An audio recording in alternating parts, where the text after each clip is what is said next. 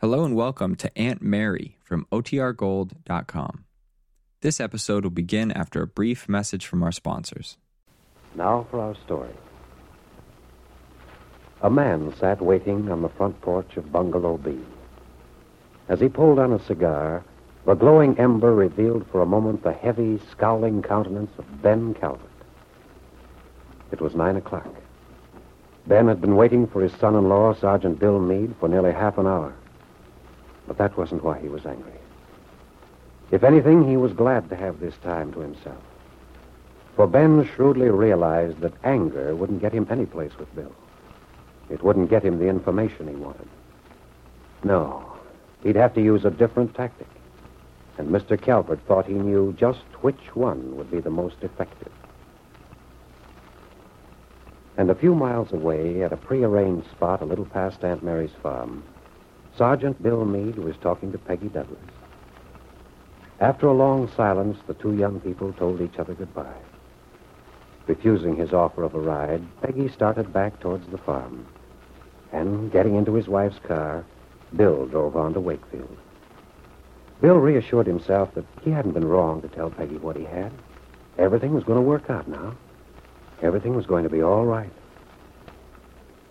Driving into the Wakefield Auto Court, Bill pulled into the shed that was built onto Bungalow B, then walked towards the front of the house. Well, hello, Bill. Oh, Mr. Calvert. I've been waiting for you. Why? What's the matter? I just wanted to have a little talk with you. Got some time, or are you going someplace? No, I'm not going anyplace.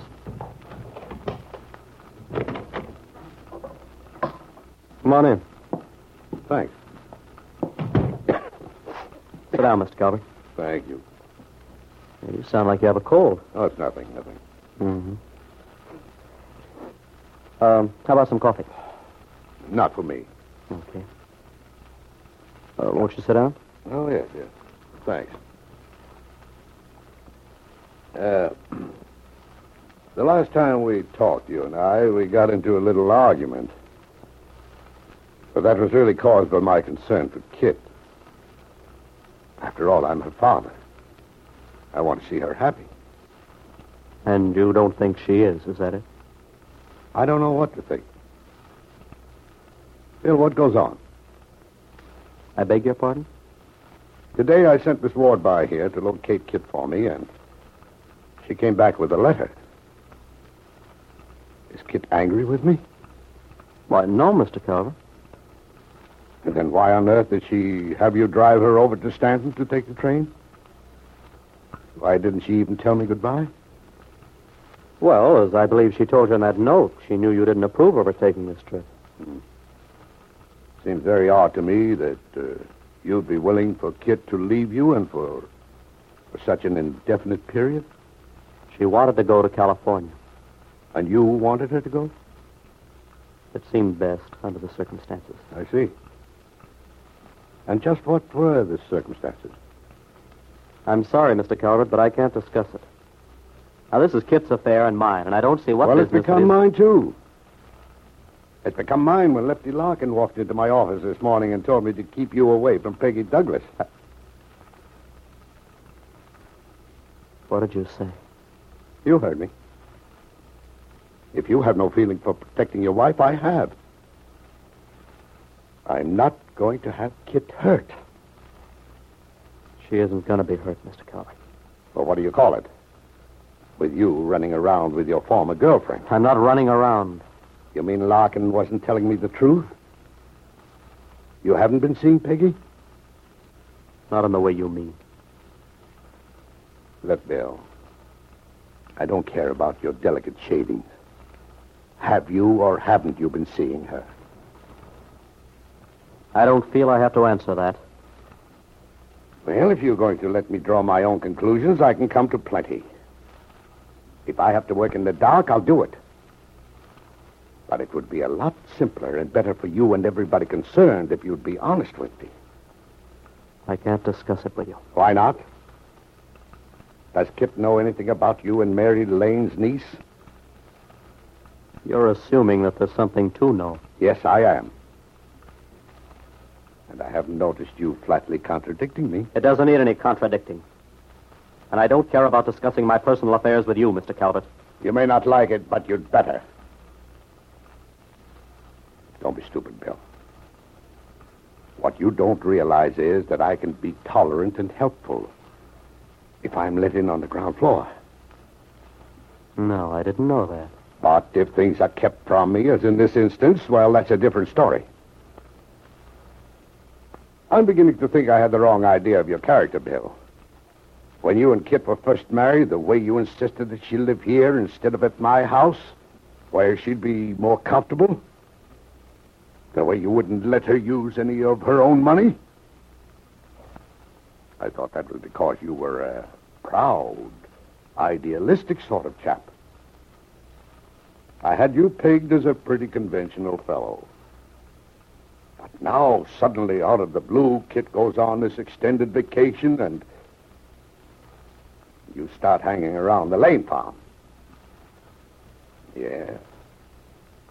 I think I'll have to reverse my conception. Because maybe you have Kit more thoroughly under your influence than I thought.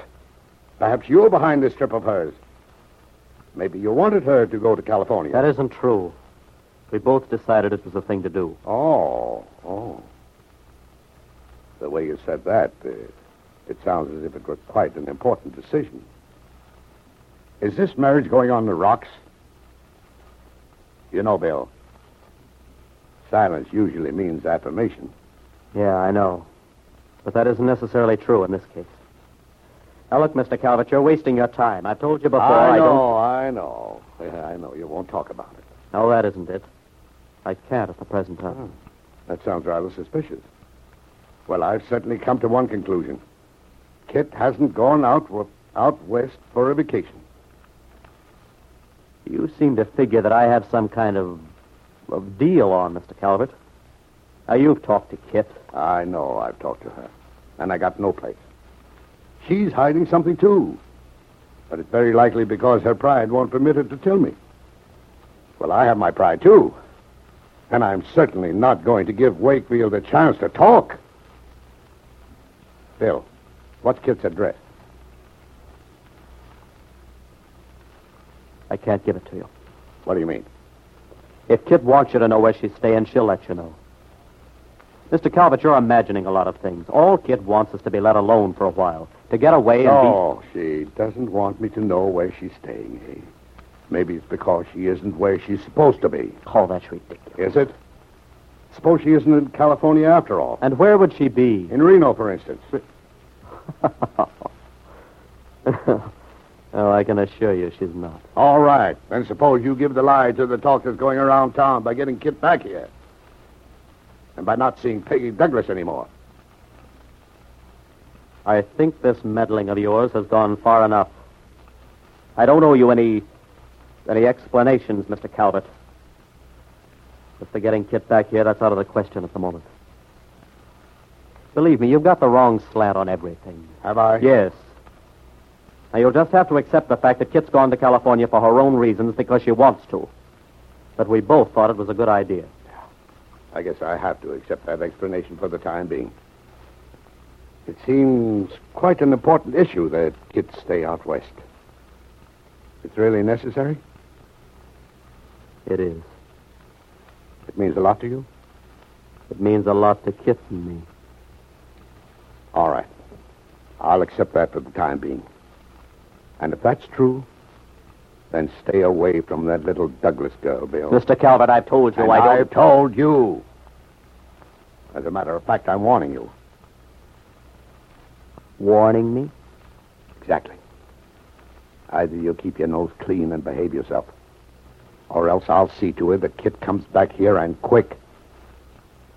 And I know just how to do it. Whether through intuition or by pure accident, Ben Calvert has hit upon the one thing that leaves Bill Meade with no alternative.